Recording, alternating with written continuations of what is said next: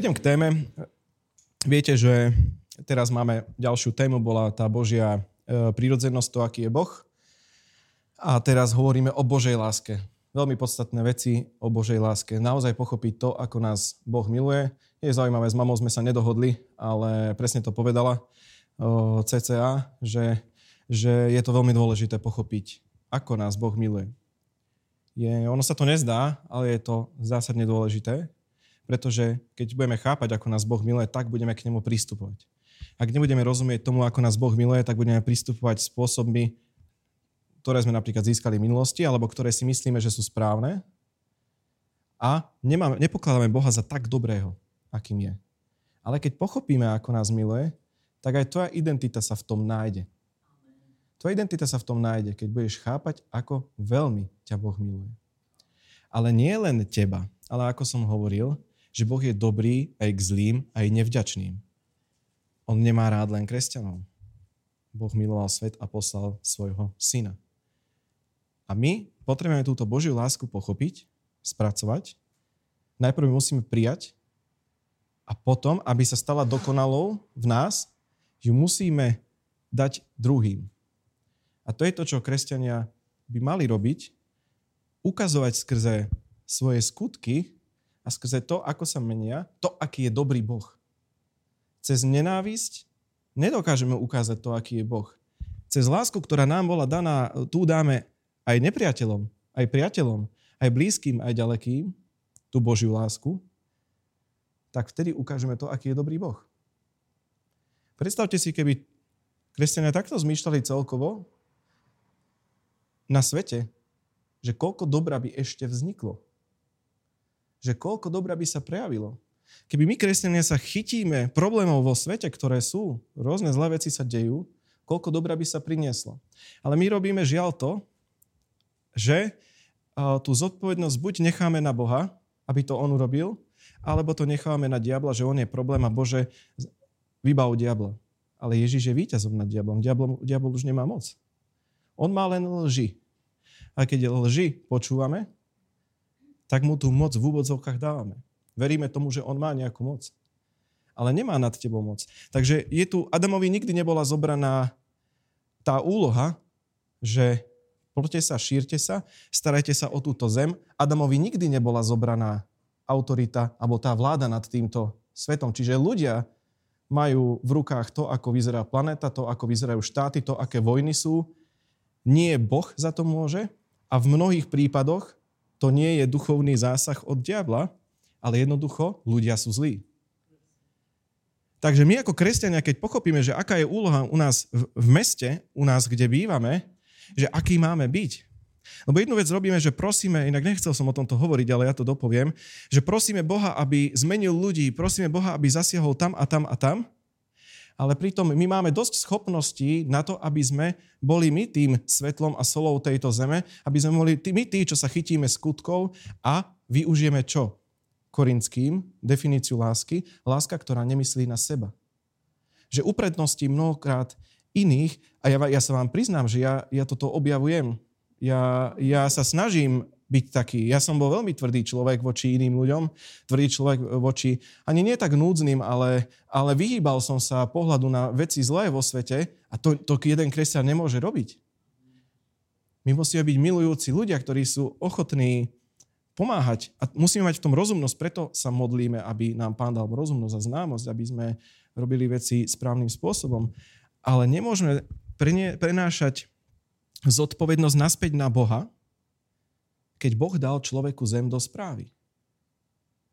A o modlitbe, o primnulej modlitbe budeme hovoriť o, neskôr.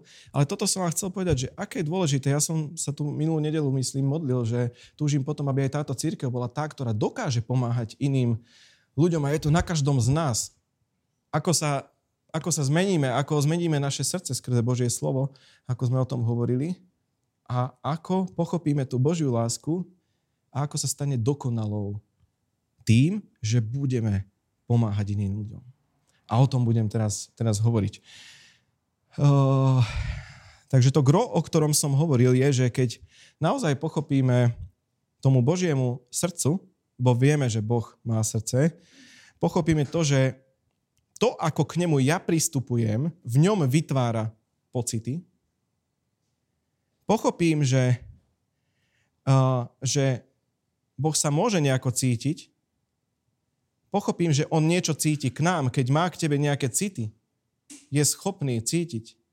Sme podobní Bohu, sme stvorení na Jeho obraz, takže lenže Boh nejedná na základe pocitov ale boh, Boha môže, môžu zraniť veci a môžu potešiť veci. Nájdeš to v Biblii na mnohých miestach, dáva to úplný, úplný zmysel. A keď toto nad týmto rozmýšľaš, to bude meniť vzťah tvoj k nemu. Pretože nebude na základe legalizmu, nebude na, technicky, že Bože daj, hodím 2 eurá do automatu, Bože daj mi zázrak. Vzťah bude intimný. Náboženstvo tým pádom nič nevyrieši. Čo vyrieši to, ako ľudia vo svete vnímajú Boha? Lebo ako vnímajú ľudia vo svete Boha? Od korony, ako ľudia, dokož, ako ľudia okolo vás ste možno postrehli, ako reagujú na Boha? Prečo sa toto deje? Prečo také veľké tresty? Prečo také súdy? A kresťania sa modlia a mnohokrát sa nič nestane. Modlí sa celý národ a nič sa nestane, veci sa zhoršili. Čo to ukazuje o Bohu? Ale Boh pritom s tým nič nemá spoločné. Len je tu nepochopenie toho, čo vlastne je našou úlohou a čo, čo máme, máme robiť. Takže náboženstvo nič nevyrieši, ale keď uvidia ľudia, a teraz pozorne počúvaj, náš čistý, intimný vzťah s Bohom, uvidia lásku, tak oni budú hladní po týchto veciach. si, vieš, Ježiš, keď bol na tomto svete, ľudia na ňom videli lásku. On priniesol to, aký je otec. On ukázal dobrého otca. Milujúceho otca.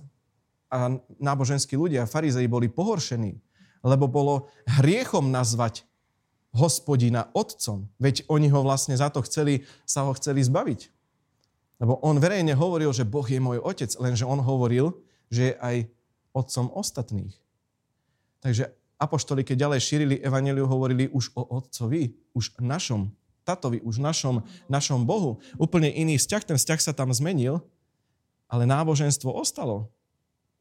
A boli rozbroje, v Novej zmluve vidíš, že boli rozbroje medzi tým, či môžu byť pohania kresťania, či nemôžu byť pohania. Stále tam bol zákon. A videli sme rozpor medzi Petrom a Pavlom. Videli sme, že Peter musel mať zmenené srdce, aby pochopil, že aj pohania majú cestu. Takže my potrebujeme bojovať s náboženstvom, a ja som presvedčený, že ho nenávidieť, lebo to nie je človek. Môžeš nenávidieť náboženstvo. Hej? A jedným kto, krokom k tomu, aby sme mali zdravý vzťah s Bohom, je Božia bázeň. Verím, že sme počuli množstvo kázní na Božiu bázeň. Toto nie je jedna z nich, ale dotknem sa témy Božia bázeň. Sám som o tom hovoril a už bola kedy. A teda čo cítiš, keď počuješ svetý strach alebo Božia bázeň, akokoľvek to chceš preložiť? Mnoho ľudí, a vrátane mňa, ja som na tom bol taktiež, prebehne také mrazenie po chrbtici. Že Boh je tak veľký, tak hrozivý, tak majestátny a môže to evokovať strach v tebe voči tvojmu Bohu. Ale Biblia zretelne hovorí zároveň, že my to potrebujeme v živote. Takže otázka je, máme žiť v strachu pred Bohom v našom živote? Alebo je tá Božia bázeň niečo iné, čo, čo vytvára vlastne vzťah s tým našim stvoriteľom. Čo to je? 5. Mojžišova 10.20. Ideme do starého zákona. 5. Mojžišova 10.20. Hospodina svojho Boha sa boj, jemu slúž, jeho sa pridržaj a na jeho meno prisahaj. Počuli sme to. Určite sme počuli tieto verše. Tvojho Boha sa boj. Hej? Fear of the Lord. A, a náboženstvo ale skreslilo predstavu toho, čo znamená strach pred Bohom. Lenže keď si novozmluvný kresťan, keď si znovu zrodený kresťan, tak vieš, že nežiješ v starej zmluve, ale žiješ v novej zmluve, uzatvorenej skrze Ježiša Krista. A sám Ježiš v novom zákone, hej, zmluva, zákon, myslím nový zákon ako knihy, samotný Ježiš zodpoveda otázku ohľadom Božej bázne. Keď diabol pokúšal Ježiša, tak ho vlastne vyzýval k tomu, aby sa Ježiš poklonil diablovi a že mu dá všetku slávu a tak ďalej, tieto veci. Už tam klamal, lebo čo by mu dal? Ale on povedal, poklon sa mi. A čo povedal Ježiš? Matúš 4.10. On citoval toto Deuteronomium, čo sme čítali, citoval. Vtedy mu Ježiš odpovedal, odíď Satan, lebo je napísané, a teraz ide citácia, pánovi svojmu Bohu sa budeš klaňať a jedine jemu budeš slúžiť. Takže Ježiš vyťahol vlastne to, čo je napísané, ale keď sa pozorne, v podstate, keď by sme porovnali, škoda, že tie verše nemám vedľa seba, keby sme to porovnali, tak tento verš, ktorý Ježiš povedal, nikde v starom zákone nenájdeš. Aj keď je to citácia, nikde ho nenájdeš. Nie je nikde v Biblii napísaný. Prečo? Zároveň, keďže nie je, ale Ježiš povedal, že je napísané. Je to veľmi zaujímavé, lebo on tvrdí, že je napísané. Ale my to v Deuteronómiu nečítame takto, ako je to tu napísané. A teraz dostajeme sa k rozlušteniu. V 5. Mojžišove, poprosím ten verš naspäť, Deuteronómium, hospodina svojho Boha sa boj. To je úplne zretelné. Strach, maj strach pred Bohom. Lebo je mocný, lebo je majestátny. A keď preskočíme naspäť do Matúša 4.10, uh, aha, ja som tam asi dal zlý verš, ja sa veľmi ospravedlňujem. Aha, OK, OK, OK, OK. Dobre, super. Lebo je napísané, pánovi svojmu Bohu sa budeš klaňať. To je tá istá pasáž, ale už úplne s iným významom. Grécké slovo, ktoré je použité pre budeš sa klaňať, alebo v inom preklade je budeš, uh, budeš, budeš, budeš uctievať, je, ja neviem vysloviť grécky, ale skúsim, proskineseis, hej, čo v podstate znamená budeš uctievať. Takže Ježiš hovorí, že je napísané, nie že sa budeš svojho Boha bať, ale je napísané, že budeš svojho Boha uctievať. Že sa mu budeš klaňať. Ježiš v autorite povedal, že je napísané, že toto, je, že toto budeme teraz, že toto je to, čo sa má robiť. Ježiš zmenil bázeň, definíciu ako keby tú strachu a toho, ako starozmluvní židia, starozákonní židia žili, tak zmenil bázen za uctievanie. Pretože správny strach z Boha nevychádza zo strachu z toho, že dostanem trest, ale znamená žiť život, ktorý, a nadviažem na minulú nedelu, uctieva a teší Boha. Už toto zmení tvoj pohľad vlastne na to, aký, aký je Boh. A teraz, keď hovoríme uctievanie, uctievanie nesúvisí s hudbou. V Novej zmluve nikde nenájdeš miesto, kde uctievanie sa spája, spája s tónmi hudby alebo s hudobnými nástrojmi, to je chvála. Veľakrát viem, a ja som sa určite modlil, že Pane, budeme ťa uctievať a chváliť, ale to, to, to nie je uctievanie. Vieš, čo je uctievanie? Uh, uctievanie znamená poddanie sa mu. Sam, sami to tu čítame, hej, že, že sa pokloníš. Čiže je to, že sa poddáš Bohu a klaňanie sa, to je uctievanie, chvála je niečo iné. Uctievanie je povedzme, životný štýl. Prístup, ako pristupujeme k vzťahu s pánom, chvála je čin. A, takže bázeň alebo svetý strach, ako sa zvykne hovoriť, znamená podriadiť sa Bohu. Položenie nášho života pred Neho. A keby sme študovali v hebrejčine, v podstate Božiu bázeň, to slovo, Irat Jahvech, neviem po hebrejsky, ale, ale vieš si v podstate cez slovníky dohľadať významy rôznych slov. Odporúčam, kto... je dobre študovať Bibliu. Nie len čítať, ale študovať. Máme internet, viete si nájsť mnohé slovníky, mnohé, mnohé vysvetlenia gréckých slov a je to veľmi zaujímavé. Nájdi si niekedy chvíľu a skús to, aby sme neboli len konzumenti jedného prekladu, lebo je to preklad. Hej? Môžeme, môžeme skúsiť pozrieť verše aj v originále a budeme tomu trošku rozumieť, aj keď nevieš po grécky. A ten, toto slovo uh, sa spája s jedným z významov, koreň v tomto slove sa spája s jedným z významov, že bať sa ho zarmútiť. Že strach z toho, že by som zarmútil Boha, nie je strach z toho, že mňa Boh potrestal, lebo ja som zlyhal, ale strach z toho, že ja zarmútim Boha tým, čo urobím. To je naozaj bázeň. Božia. Bože, tak veľmi ťa milujem, že nechcem urobiť nič, čo by ťa zosmutnilo. Neviem, či ste od nedele premýšľali o, od kázne nad tým rozdielom, či sa pýtame, či je, je to hriech alebo nie je to hriech, ale skôr sa pýtame, či je to niečo, čo poteší Boha alebo zosmutní. Či si nad tým rozmýšľal v týždni, netuším. Verím, že áno. Že úplne iný pohľad aj pocit začneš mať z toho, aký je Boh. A ak máš vzťah, vieš, ak máš vzťah s niekým, koho naozaj miluješ, ako chceš žiť? OK, nemôžem proti tejto osobe hrešiť, lebo máme intimný, alebo teda milujúci vzťah, alebo zmluvný vzťah, hej? Sme manželia, nemôžem hrešiť proti tejto osobe.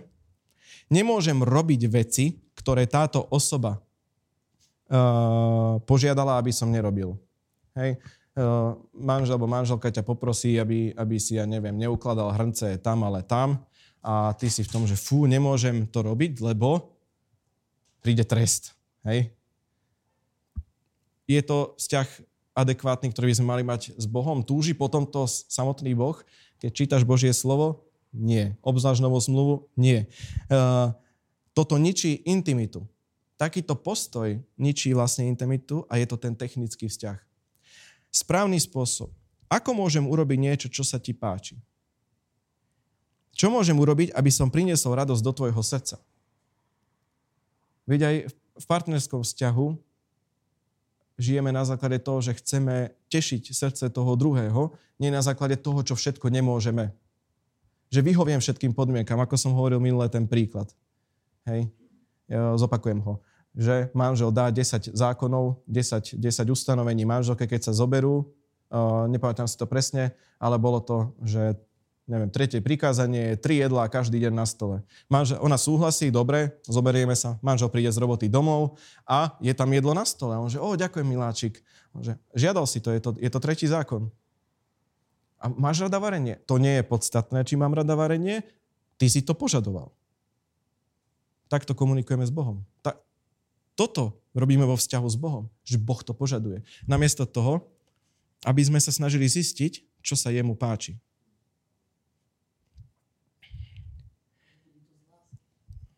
To je samozrejme. Takýto vzťah chce mať s nami Boh. Vzťah srdca a nášho srdca. Bohu nejde tak o poslušnosť, ako o odovzdanie sa. A to sú dve rozdielne veci. Stará zmluva je celá len o poslušnosti. Židia buď poslúchali, alebo neposlúchali. Čítaš sudcov a ja som sa vždy na tom ako dieťa bavil a Izraeliti zase robili to, čo sa nepáči hospodinovi. Hej? A potom tá kapitola, alebo ten príbeh dobre skončil, hej, a bolo dobré 10, 20 rokov, 30 rokov a čítaš ďalšiu kapitolu a zase Izraeliti nerobili to, čo sa a tak ďalej. Takže dodržuj zákon, budeš mať požehnanie, nedodržuj zákon, budeš prekliatý. A my sme pekne krásne do toho vhupli ako novozmluvní kresťania. Že buď robím dobre, budem, budem mať požehnanie, buď robím zle, tak budem ja prekliatý ešte aj moje deti. Štyri pokolenia po mne. A my tomu ako novozmluvní kresťania v pohode veríme, a pritom Ježiš vzal kliatbu na kríž. To je ten taký sedliacký rozum. Že keď toto Ježiš urobil, ako ja môžem veriť v to, že len tak získam kliatby. Ešte si ich aj prečítam v Deuteronómiu, že mi patria. Ale Židia takto žili, takýto bol zákon a tu je dôležité pochopiť, určite vám niekedy napadla otázka, že dobre, že úžasný je ten novozmluvný život, krása, prichádzame do slobody, ale prečo bol Boh v starom zákone takýto? Tu je dôležité pochopiť jednu vec, že Boh nikdy nechcel, aby takto ľudia k nemu pristupovali. To nebol Boží zámer, pretože vieme, že hneď už e, pri raji bolo proroctvo o Ježišovi, že jednoducho porazí diabla, čiže jeho zámer už dávno, pred, vo väč, už pred skôr, ako, skôr ako stvoril nebesia a zem, utvoril mňa. A teraz to nebol Boží zámer, lenže kto urobil ten problém celý, jak to vzniklo? Že prečo prišiel zákon? Človek. Oni sa odmietli stýkať s Bohom skrze vzťah intimity. Prečo to môžem tvrdiť? Keď sa pozrieš na úplný začiatok a ideš do príbehu o Mojžišovi, ideš do príbehu o Židoch, keď Jež, Mojžiš povedal, e, Boh povedal Mojžišovi, že výď hore na Sinaj, boli ľudia, ktorí sa báli tejto situácie a hovorili, nie, nechceme sa priblížiť Bohu. hej, bol oblak na hore, pretože vnímali Boha inak ako Mojžiš. Mojžiš úplne inak chápal Boha. To vidíš, vlastne Mojžiš bol ten, čo buď Mojžiš chcel, aby všetci Židia zomreli, alebo, alebo Boh sa hneval na svoj ľud. Je to také vtipné, že raz Mojžiš prehováral Boha, že nie, urobme to inak a raz, raz Mojžiš už bol tak nahnevaný a Boh mu hovorí, dobre, skúsime to takýmto spôsobom. Takže Židia chápali inak Boha ako Mojžiš a sláva Božia zahalila horu a t- veľmi zvláštna taká situácia a vnímanie ľudí bolo iné ako vnímanie Mojžiša, takže nechceli sa zblížiť Bohom. Ale Mojžiš, choď ty, choď ty. A pretože nesprávne vnímame Boha, veľmi rýchlo sa ocítame v pokušení byť ako títo Židia. Že Boh je hrozivý, Boh trestá, Boh je desivý a neviem, či chcem mať taký intimný vzťah s ním, ale vyhovuje mi to, že je tu nejaký prostredník, vyhovuje mi to, že uh, je tu nejaký zákon a radšej budem dodržať zákon, aby na mňa neprišiel nejaký trest. Legalizmus namiesto intimity. Budem sa k Bohu obracať na základe zákona, nie namiesto toho, že hľadám intimný vzťah s ním. Chrámová opona už je roztrhnutá.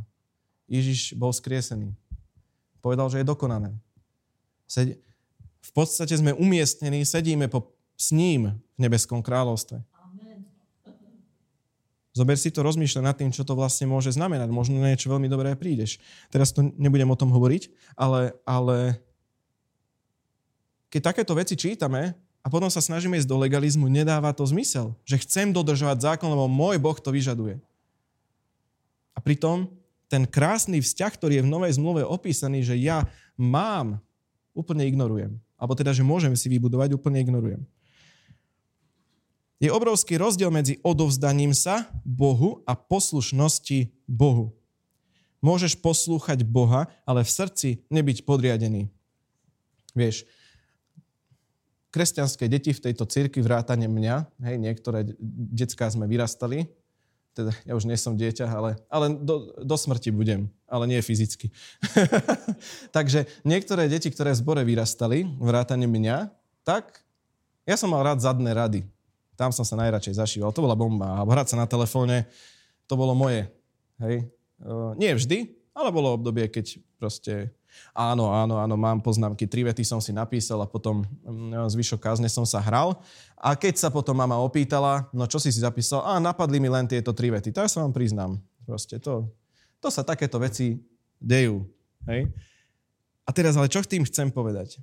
Si dieťa, ktoré je také neposlušné, povedzme, možno také menšie, a tvoja mama sa veľmi nahnevá, chytí ťa za ruku posadí ťa vedľa seba, či dopredu, do druhej, do tretej rady. Tu budeš sedieť, nebudeš tam s kumpánmi, tu budeš sedieť.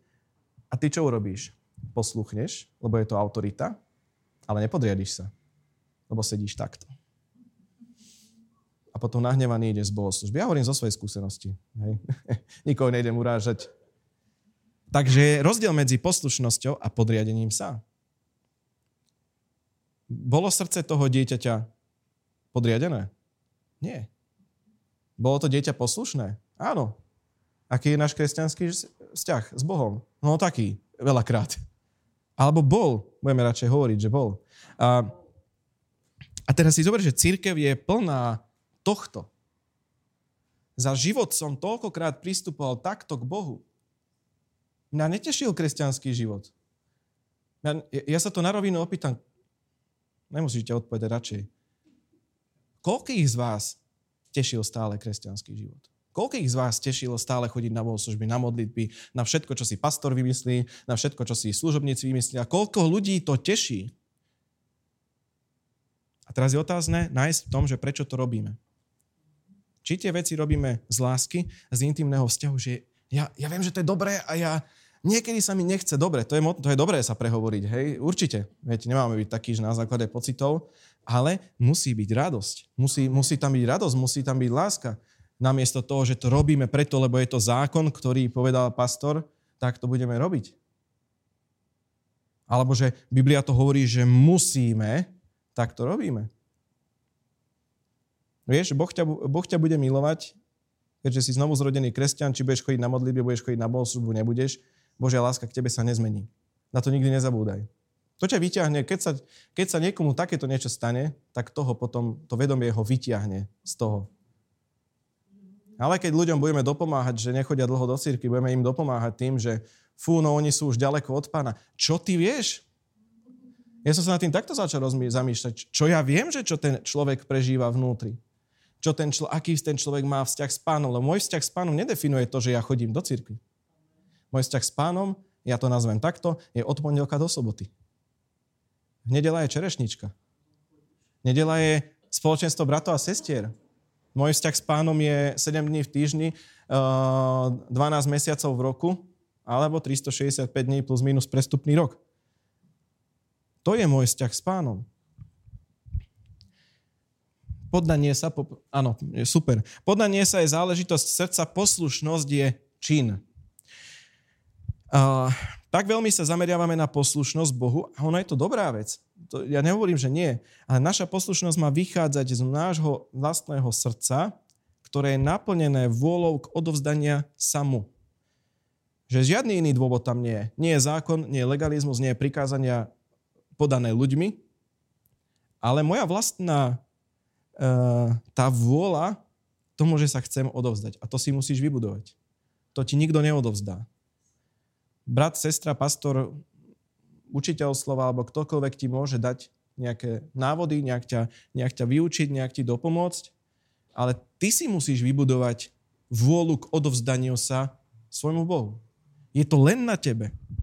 Ľudia ti môžu dopomôcť, podporiť ťa, ale je to na tebe. Prečo? Lebo my spravujeme naše srdce. Nadovšetko stráž svoje srdce, lebo z neho pochádza život. Tam to patrí, do tejto kategórie. A v našom srdci má byť otázka, pane, ako ťa môžem tešiť? Čo zaznelo pri Ježišovi, keď na neho zastúpil Duch Svety? Toto je môj milovaný syn, ktorom sa mi našlo zalúbenie. Toto je to, čo chce Boh povedať každému dieťaťu. O Dávidovi povedal, že je to muž podľa môjho srdca. Všetkým deťom už hovorí, si moje milované dieťa. Každému to hovorí, si moje milované dieťa, ale nie každému prischne, mám v tebe zalúbenie. A tu je ten rozdiel. Že aj keď nerobíme to, čo, sa Boha, čo Boha teší, On nás stále miluje. Ale nemusí s tým súhlasiť a nemusí sa mu to páčiť. 1. Korinským 10.23. A toto je verš, ktorý pozná podľa mňa každý z nás. Hlavne ľudia, ktorí objavili slobodu, ktorú tu Pavol popisuje. Všetko je dovolené, no nie všetko mi osoží. Všetko je dovolené, no nie všetko buduje. Poznáme to. Dobre sa s takýmto veršom vstáva. Hej? A postoj srdca je tu aký? Môžem to robiť alebo nemôžem to robiť? Pavol hovorí, že všetko je dovolené. Ale nie všetko osoží a nie všetko buduje, ale všetko je dovolené. Ale presne takýto postoj, ako som položil otázku, že môžem to robiť alebo nemôžem to robiť, má mnoho z nás kresťanov. Tak sme boli naučení. Toto je zle, nerob to. Tamto je zle, nerob to. Takto sa musíš obliekať, lebo to, to, je, to je správne. A keď sa takto oblečieš, tak to je zlé. Potom príde extrém, že to je hriech, že takto vyzeráš. Alebo že to je hriech, že taký film si pozrieš. Dostanem sa k tomu, predbieham. Prídeme k otázke, že čo môžeme ešte urobiť, pokiaľ najďalej môžem zájsť, kým to nebude hriech pokiaľ môžem najďalej zásť? Toto sa pýtame. Čo ešte nie je hriech? A potom, ale neskôr v našom živote si uvedomíme, alebo sme si uvedomili, alebo si uvedomíme práve teraz, že mnoho vecí, ktoré do nás boli vložené a vyučované, ani nie sú hriech. Ale nám boli povedané, že to je hriech a ničí ti to život, ale pritom to tak vôbec nemusí byť. Záleží od denominácie, záleží od, záleží od spoločenstva, každý pokladá za hriech veľakrát niečo, niečo iné alebo za nie, niečo nesprávne. Hej, keď sa postretávaš s ľuďmi z iných zborov, tak vidíš, že jednoducho niektorí, niektorí sú vo väčšej slobode, niektorí v inej, u iných sú iné normy, u tých sú iné normy, ale jediná norma je Ježiš. Takže my sa pýtame nesprávne otázky. Potom teda prichádzame do tej Kristovej slobody a čo sa stane? Že pochopíme napríklad tento verš, všetko môžem. Boh ma miluje, nemôžem nič urobiť a neurobiť, aby ma prestal milovať. Prídeme do extrému. Lebo srdce má tendenciu ísť do úplne opačného smeru. Že môžem všetko. Môžeš. Ale Pavol tam doplnil vetu, že nie všetko osoží. Uh, vieš, možno desiatky rokov sme žili v legalizme v zákonníctve, v náboženstve, podľa zákonov dokonca až vytvorených ľuďmi. Približovali sme sa k Bohu na základe našich dobrých skutkov. Kresťanský život bol ťažkým bremenom a teraz dôležité, a to bol môj život. Nebol som si istý, že keď pán príde, či pôjdem do neba, alebo nie. Roky som žil v tom, že som nevedel, či ja mám spasenie, alebo nie. A snažil som sa robiť všetko preto, aby som to spasenie si udržal. Ja som presvedčený, že toto nebol Ježišov zámer a nebol to hlavne teda Boží zámer. Lebo keď on povedal, že ja vám dávam svoj pokoj, ja som roky žil v nepokoji z toho, či som spasený alebo nie. A snažil som sa uh, toto celé uh, vyriešiť tým, že som viac slúžil v cirkvi, viac čítal Božie slovo, viac sa modlil, kvôli tomu, aby ma Boh nezatratil. To nie je intimný vzťah. Toto bol môj život. Ja neviem, aký si mal ty život. Niektorých, niektorých poznám celé roky, niektorých kratšie, ale ja, tak ako ty, tak ani ja nevidím do tvojho srdca. Ale toto bol veľkú časť života, toto bolo, toto bolo moje. Teraz to trochu otočím na vtip, hej, že uh, náboženský kresťan v podstate sa môže mať horšie ako hriešnik. Vieš prečo? Lebo hriešnik, hriešnika aspoň teší to, čo robí. Lebo on z toho má aspoň radosť. Berte to z rezervou, to je humor. On má aspoň zábavu. A náboženský kresťan nemá radosť, keď robí dobre, lebo nikdy nie je dosť dobrý. A nemá radosť, keď robí zle, lebo je to hriech. Náboženský kresťan si nikdy neužije život. A niečom takom sme boli vychovaní. Rozuzlím to, aby ste toto nezobrali ako hlavné posolstvo dnešnej nedele, že treba sa zabaviť. Nie, nie. Teraz prejdem ďalej, čo sa, čo sa deje aj nám. Že Boh nám teda dáva zjavenie uh, jeho lásky, naše srdcia začína byť také uvoľnené, ja to úplne zažívam. A uvedomujem si, že hriech ma už nemôže oddeliť od Boha, pretože Ježíš za ňo už zaplatil. Odmietam bremeno legalizmu, odmietam náboženstvo a snažím sa mať intimný, veselý, radostný, šťastný vzťah s pánom, tak ako to má byť. A odmietam tieto dve veci, legalizmus, náboženstvo, čo prispievalo k tomu, že všetko, čo som videl, tak tomu bol daný aspekt hriechu, aj keď to hriech nebol. Ale nie všetko sa Bohu lúbi. Dobre, takže teraz si užívam radosť a môže sa stať, že niektorý kresťan ide do úplne opačného extrému. Som slobodný v Kristu, môžem sa obliekať ako chcem, môžem byť vulgárny, môžem používať jazyk, aký chcem. Si slobodný, môžeš robiť všetko. To, že budeš nadávať, Boh ťa bude naďalej rovnako milovať. To je napísané v slove, že jeho láska sa nezmení. A teraz, ako teda postupovať v živote? Čo robiť? Že, čoho sa riadiť, keď sa nemám riadiť zákonom? Že sa nemám riadiť ani desatorom? Čím sa máme riadiť? Láskou. Je skvelé nájsť slobodu Kristovi, každý ju potrebuje. Nemôžeme sa pozerať na to, ako je kto oblečený, ako kto vyzerá, ako kto... A, a, a všetky tieto veci, hej, či má tetovanie, či nemá, či má piercing, či nemá. My nemáme posudzovať ľudí. Sám, sám pán o tom hovorí, hej. My nemáme posudzovať ľudí a nemáme na základe toho brať, e, na základe toho, ako vyzerajú, určovať ich hodnotu. Veď to robí napríklad rasizmus, hej? A dôležitá otázka, ktorá, alebo otázky, ktoré by mali zaznieť, Pane, čo si myslíš o tom, ako dnes vypadám? Aký máš pocit z toho, čo robím? Čo si myslíš o tom, čo si ja myslím?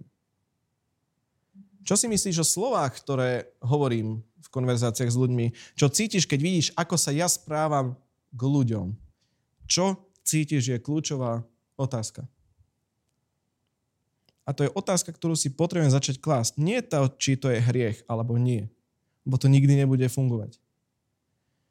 Je tak veľa vecí, ktoré nie sú hriechom, ale predsa zarmucujú Boha môžem všetko, ale môžem sa nesprávne chovať a budeme počuť nejaký človek napríklad, že v slobode rozprávam, bude mať počuť nejaký človek a jeho to môže odradiť, pohoršiť a môžem spôsobiť to, že zabránim napríklad krásnemu, slobodnému odovzdaniu Evanielia. Lebo nebudem ukazovať Boha, keď robím niektoré veci.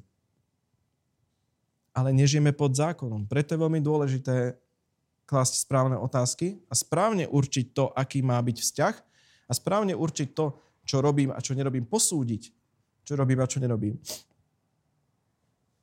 Poprosím. Slide. Rozhodnutie nášho srdca musí byť život, ktorý sa lúbi Bohu. Žalm 147,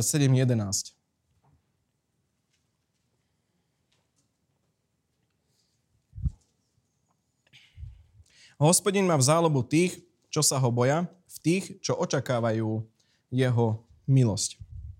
Je to silná veta. A strach pred Bohom a bázeň pred Bohom, hej, znamená to podriadenie samu. Mať ako keby strach z čokoľvek, čo by ho mohlo zarmutiť. Čokoľvek, čo nevyvoláva radosť Božom srdci, Takže Boh má zalúbenie a má rád ľudí, ktorí majú takýto prístup. Nikdy nezabudni, a som o tom aj ja sám presvedčený, že Boh má rovnaké emócie ako ty, ale nie je emocionálne ovládaný. Ježiš plakal, Ježiš sa radoval, tancoval, na svadbe nestal niekde na boku. E, e, v Káni Galilejskej si myslíš, že Ježiš tam bol ako náboženský stĺp? Veď bol Žid. Stačí si trochu prečítať o ich kultúre, akí boli. Určite, ne, určite nebol človek, ktorý, ktorý ako by ukázal Božiu lásku, keby bol zákonnícky. Ale robil to, čo sa páči jeho otcovi, lebo povedal jeho otec, že má v ňom zalúbenie. Takže Boh má zalúbenia, má rád ľudí, ktorí majú tento prístup. A, ale Boh má emócie, má k tebe hlboké city. Keď Boh dokáže mať k tebe hlboké city, to znamená, že, že sú to emócie. Sú veci, ktoré mu prinášajú veľkú radosť a iné veci, ktoré, mu ne, ktoré ho netešia, ktoré robíme. Potrebujeme sa naučiť tento spôsob života s Bohom a aby sme mu tú radosť prinášali každý deň. Radosť pánova je mojou silou. To len tak na zamyslenie som hodil. A potrebujeme sa radikálne pozdieľať o Božiu lásku. Nie radikálne posudzovať ľudí, ale radikálne sa pozdieľať o Božiu lásku. Mnoho z nás a mnoho ľudí, mnoho kresťanov má vedomosti o Božej láske, ale nikdy ju nezažili. Vieme teórie, vieme kázne, počúvame podcasty, čítame poznámky, vieme, áno, Božia láska dokonalá, nevie sa odmerať, milosť a tak ďalej. A môj život je plný strachu pred súdom, strachu z môjho Boha, ale ľuďom hovorím, že aký dobrý je Boh. Ale sám žijem v strachu z toho, že čo bude. A kedy, keď zakopnem, tak Boh ma len doklepne kladivom ako klinec do dreva. Ale Boh nechce, aby sme vedeli všetko aby sme boli vyštudovaní takí, že všetko, všetko vieme o kresťanstve, pretože kresťanstvo nie je založené na znalostiach, ale na skúsenostiach. Láska sa stala telom. Prebývala medzi nami. Ľudia okolo Ježiša mali skúsenosť s Božou láskou. My môžeme mať skúsenosť, hmatateľnú skúsenosť s Božou láskou. Dôležité. Poprosím, on chce, aby si ho zažil. On, nie, on nechce, aby si o ňom len vedel. Keď chceš byť sústružník, nepomôže ti len teória. Musíš sústružiť. Potom budeš sústružník. Lebo inak budeš len teoretik. Neviem, ako to je s teoretickou fyzikou. Hej? Tam je asi nejaká šedá zóna. Takže, uh, aby si zažil jeho hlbokú lásku k tebe, zakúsil jeho plán pre teba, jeho túžbu pre teba, nie je to o tomto. Musím čítať Bibliu, pretože každý dobrý kresťan číta Bibliu. Vyučovali nás tak. 100%. Každý dobrý kresťan číta Bibliu. Mal by si čítať Bibliu. Musím sa modliť, pretože kresťania to robia. Pastor, zažívam ťažkosti, fú, že útočí na mňa diabol. Pastor ti povie, musíš sa viacej modliť, musíš sa viacej viesť duchovný boj, silnejšie, hlasnejšie. Keď nepochopím svoju identitu a to, aká autorita je vo mne skrze Krista, idem úplne zlým smerom. Je napísané, vzoprite sa diablovi a on utečie od vás. Že pokorte sa pred Bohom, zoprite sa diablovi, utečie od vás. Tam nie je napísané hodiny, veď duchovný boj, aby si zmenil atmosféru mesta. Tam je napísané vzopri sa. Vo všeobecnosti uvedom si, v kom máš autoritu. Uvedom si, ako ťa Boh miluje. Uvedom si, že diabol už proti tebe nemá nič. Okrem tých lží, ktoré lietajú. Ale to je na tebe a na mne, aby sme nepočúvali na klamstva ako Adam s Evou. Neviem ten verš, skúsim to trafiť, kľudne ma potom opravte, napíšte komentár, to je jedno.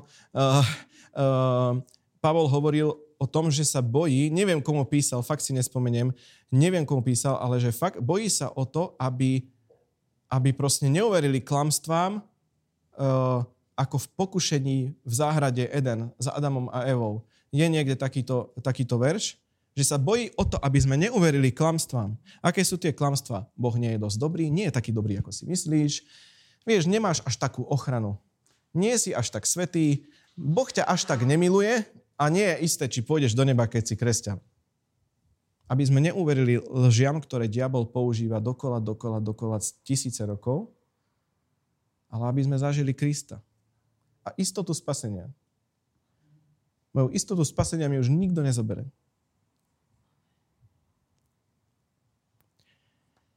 A prečo teda niektorí kresťania vedia o Božej láske, ale nikdy ju nezažili? Prečo sme ju nikdy možno nezažili? Pretože Božia láska sa v našich srdciach nikdy nestala dokonalou. Minulú nedelu, minulú nedelu som o tom hovoril. Uh, dokonalá láska vyháňa strach. Hej? Dokonalá láska nás oslobodzuje. Láska, ktorá sa stala dokonalou, nás privedie k prežívaniu pravej lásky. Hovoril som o tom, že láska sa môže stať dokonalou v nás, keď ju predávame radikálnym spôsobom iným ľuďom. Nie samým sebe, ale iným ľuďom. Dôkaz je v 1. Jánovej 2. kapitole v 5. verši. Ale kto zachováva jeho slovo, v tom sa Božia láska stala naozaj dokonalou a podľa toho poznávame, že sme v ňom. V kom? Kristu. Božia láska sa stala dokonalou, keď zachováme jeho slovo. Čo bolo jeho zlo, slovo v Novej zmluve? Rímanom 13.8. Aké je jediné prikázanie, ktoré naplňa zákon? Rímanom 13.8. Nikomu nebudete nič dlžní, okrem toho, aby ste sa navzájom milovali, veľmi dôležité, lebo kto miluje blížneho, naplnil zákon. Veď prikázanie a tak ďalej. Nestúzloží, nezabiješ, nepokradneš, nepožiadaš. A je tam ešte 9. verš, vieme to tam dať? 9. verš poprosím, keďže to pokračuje, tak aby sme to dokončili.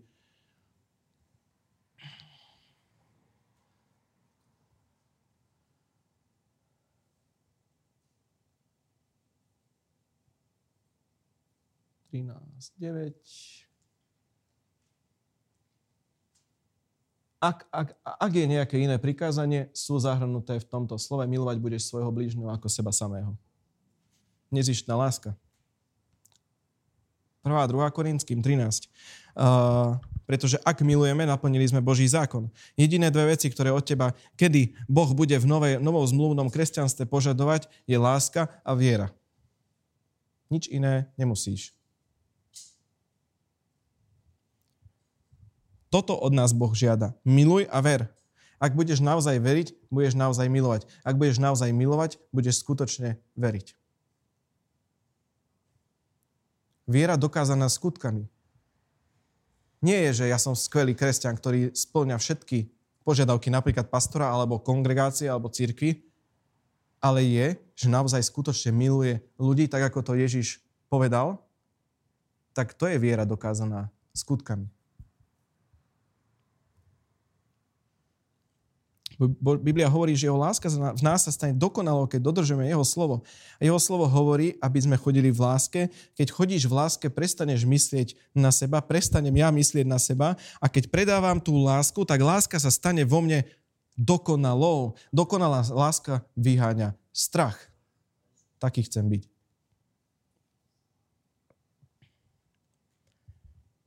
Prestaneme sa sústreďovať na seba.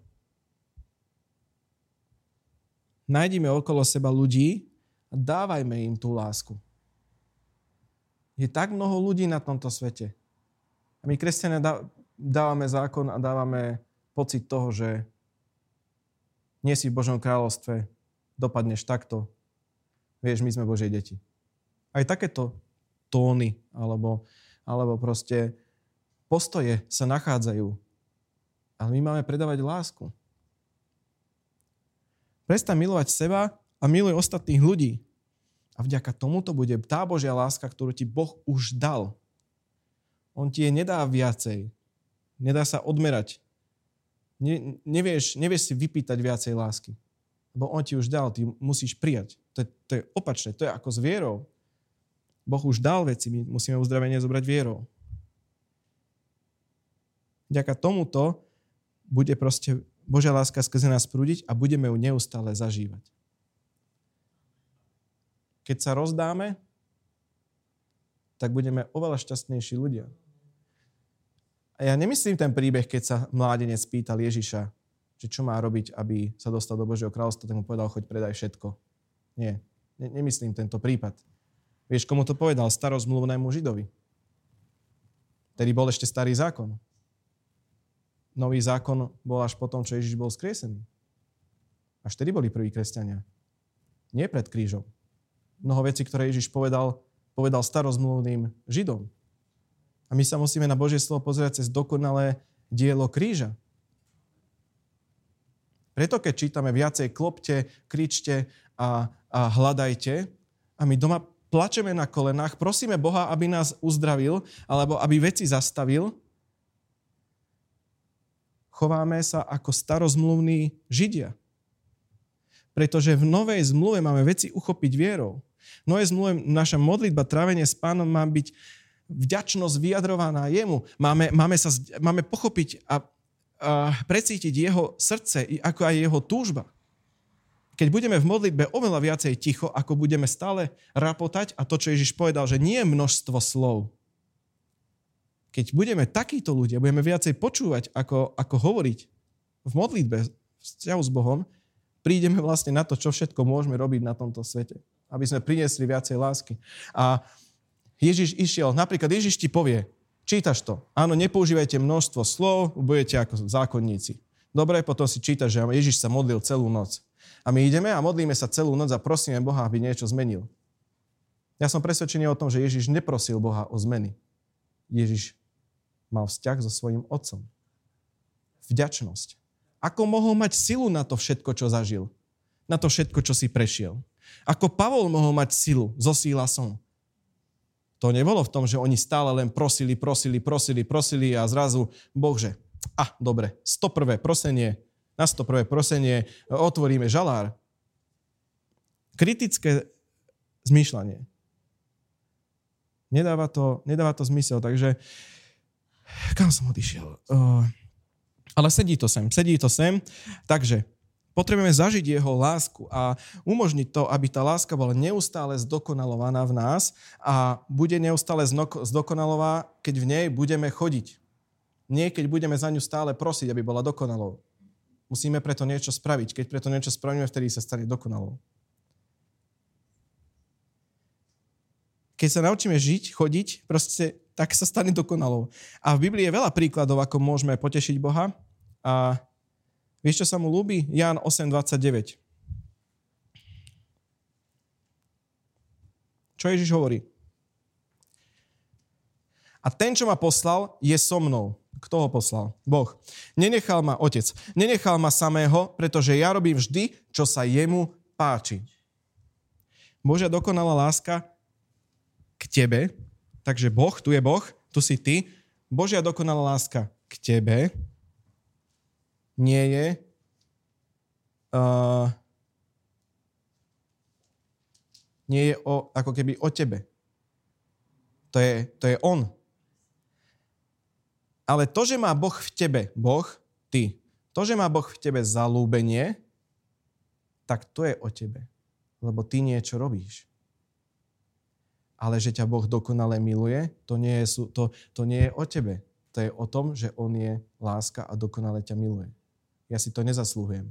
Ale to, že sa mu páči, čo robím, tak to je to, čo ja môžem slobodnou vôľou urobiť. Takže to, že ťa bezpodmienečne miluje, je jeho vlastnosť, nie je moja. To je jeho vlastnosť. Je to jeho ako keby dokonca zodpovednosť. Lebo on to povedal a on dodrží. On nikdy nezmení slovo, ktoré vyslovil. Nepôjde proti sebe samotnému. Ale to, že má Boh vo mne zalúbenie, tak za to v podstate môžem, ja keď sa o to snažím. Ale len vďaka nemu. Ale ja sa preto rozhodujem, lebo mám slobodnú vôľu, nikdy Boh nezasiahne do mojej slobodnej vôle. Tých ľudí, ktorým sme evangelizovali, evangelizujeme a budeme evangelizovať, Boh nezasahuje do ich slobodnej vôle. A my, kresťania, sa o to veľakrát snažíme. Nech Boh zmení tých ľudí. Ale Boh ich nezmení. Tí ľudia sa musia sami rozhodnúť. Preto keď niekto nechce počuť o pánovi, nemá zmysel sa ďalej za ňoho modliť. Je napísané v Božom slove, že opráš prach zo svojich nôh. Máme tých ľudí milovať a poďakovať za nich. Ďakujem ti za toho človeka. Je to môj pokrvný brat, nechce pána, ja ti za neho ďakujem. Ďakujem ti za neho, že ho chrániš. Ďakujem ti za to, že, že mám takého človeka. Ďakujem ti za to. A daj mi prosím múdrosť, aby som sa lepšie rozhodoval, ako mám mať s ním vzťah, ako mám uh, mať, napríklad máš neveriacu manželku, manžela, akokoľvek, ako má, alebo deti, ako má mať vzťah s ním ale ďakujem ti za ňo. Ale naše modlitby nezmenia jeho slobodnú vôľu. Boh má v tebe zalúbenie a tu ide o teba. Ak má v tebe Boh zalúbenie, tu ide o teba. Ako vedieš svoj život, ako premýšľaš, čo cítiš, akým emóciám dovolíš, aby ťa ovládali, lebo nás jednoducho mnohokrát ovládajú emócie, ako sa chováme a čo robíme. V tomto dokážeme Boh zalúbenie, keď ideme správne. Dám len jeden praktický príklad a vidím, že to rozdelíme. Uh, nie budúcu nedelu, lebo tu bude Kristian Heim ako host, ale tú ďalšiu nedelu budeme pokračovať v tejto téme. Napríklad otázka, vybral som tú ľahšiu, hej. Um, aké filmy môžem pozerať? Pavol hovorí, že všetky. My sa potom pýtame, ktorý film je hriešný a ktorý film nie je hriešný. Alebo kniha. Môže byť aj kniha hriešná, hej? My sa pýtame, že ktorá kniha je hriešná, ktorá nie, film je, nie je. A ver mi, že je to hlúpa otázka. Veď my vieme, že keď má nejaký film explicitný obsah, že je tam nahota, sú tam sexuálne scény, sú tam veci, ktoré, ktoré by človek akože nemal pozerať, lebo keď to pozerá, tak je to hriech. No vieme, že to je hriech tak to nebudem pozerať. Ale je potom veľa filmov, o ktorých aj ja v detstve napríklad, alebo keď som bol starší, kresťania hovoria, že to nemôžeš pozerať, lebo to je hriešný film. A ono to nedáva zmysel. Keď sa opýtaš prečo, takýto človek ti odpovie, pretože je tam čarovanie, pretože je tam veľa sexu, ale to je ten argument, prečo to nemôžem ja pozerať, alebo nemal by som to pozerať, keď Pavol hovorí, že môžem všetko. Prečo radšej nepoložíme otázku, keď napríklad nie sme si istí, že máš taký pocit, že je to OK, není to OK. Jeden brat mi povie, že to je, no čo to riešiš. Druhý brat mi povie, že fú, to je hriešne. Teraz je to OK, není to OK, či to môžem pozerať, môžem čítať, môžem sa tým zaoberať. Prečo nepoložíme otázku, a možno to znie vtipne, ale keď sa pozriem na tento film, ako sa budeš cítiť, Bože? A čo to spraví s mojim srdcom? Lebo ty máš spasenie, ty si Božie dieťa, on ťa bezpodmienečne miluje, ale nie všetko, čo robíš, ho teší. Keď začneme takto uvažovať nad vecami, ktoré robíme alebo ktoré sa chystáme robiť, úplne iný obraz o sebe samých získame, ale aj o Bohu. Bude to, vieš, Boh má city, má emócie, cíti, čo robíš, pretože s ním máme intimný vzťah, tak cíti a má emócie ohľadom, čo si myslíš a aké rozhodnutia robíš. Boh nie je nejaký nehumánny, neludský tyran. Nie je to Boh alebo, ako, alebo nejaký naprogramovaný algoritmus, ktorý hriech, nehriech. A my dúfame, že prechádzame kresťanským životom, ideme roky, roky, roky a dúfame, že keď náhodou príde nejaká smrť, náhodou, že príde, príde niečo, čo spôsobí, že skôr odíde človek zo sveta, alebo že už skôr príde pán ako zlodej v noci, tak my sa bojíme, či skončíme v nebi.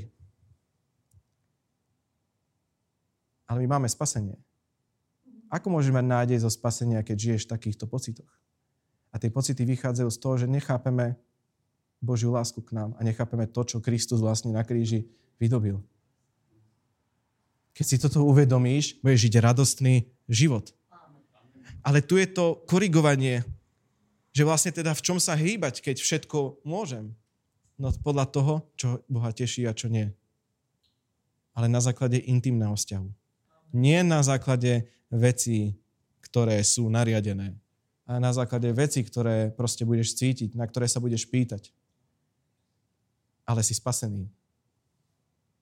Brány pekla nemajú moc Teba diabol nedokáže strhnúť do pekla.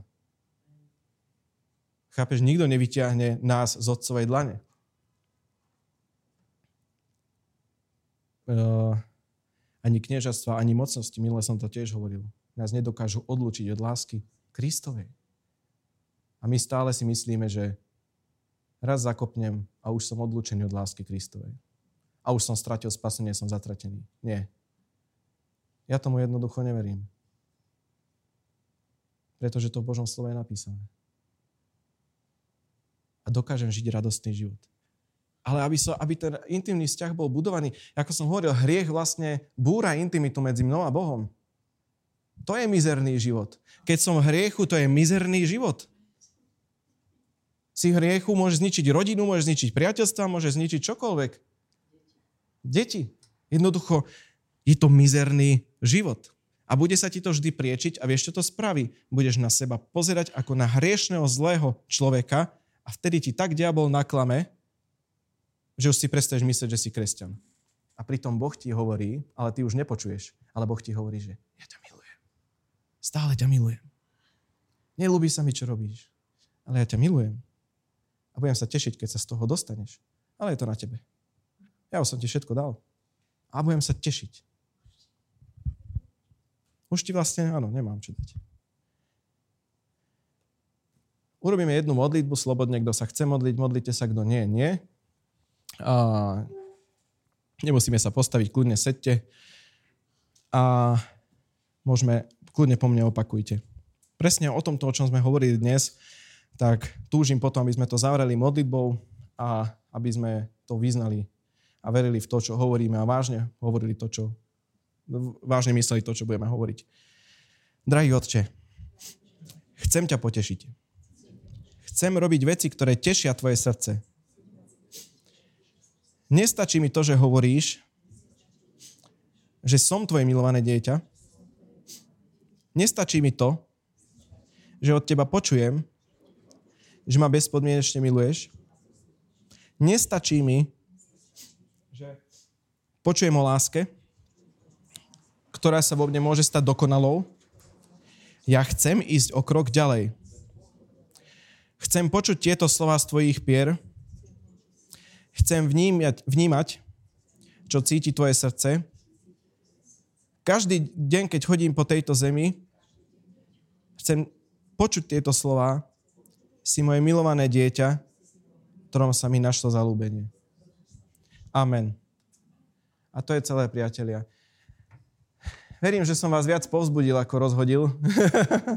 Ale ja odchádzam, odchádzam povzbudený, lebo ja niekedy počas toho, ako hovorím, mi napadnú mnohé myšlienky, nad ktorými mám potom priestor rozmýšľať, mal, vyhradil si priestor, kedy nad nimi premýšľam.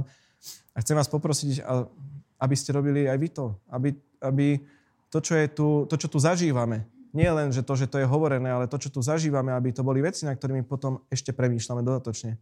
Lebo bohoslužba nestačí pre, pre taký kresťanský život, ktorý na rast. Bohoslužba je, jak som povedal, taká čereštička na torte. Intimný vzťah s pánom je to, čo buduje všetko. Vieš, a ja by som, aj, aj ja sa môžem prísť, že si nachystám kázeň, hej, a, a celý týždeň vypadá úplne inak. No mne to nič nepomôže. To je to isté. Ja to môžem kľudne krásne povedať, ale keď tiež s tým nebudem nejak pracovať a premýšľať, rozímať, meditovať nad tým slovom, tak zastavím na mieste. Budem mať teóriu a nebudem mať prax. Takže týmto som vás chcel pozbudiť. Spravíme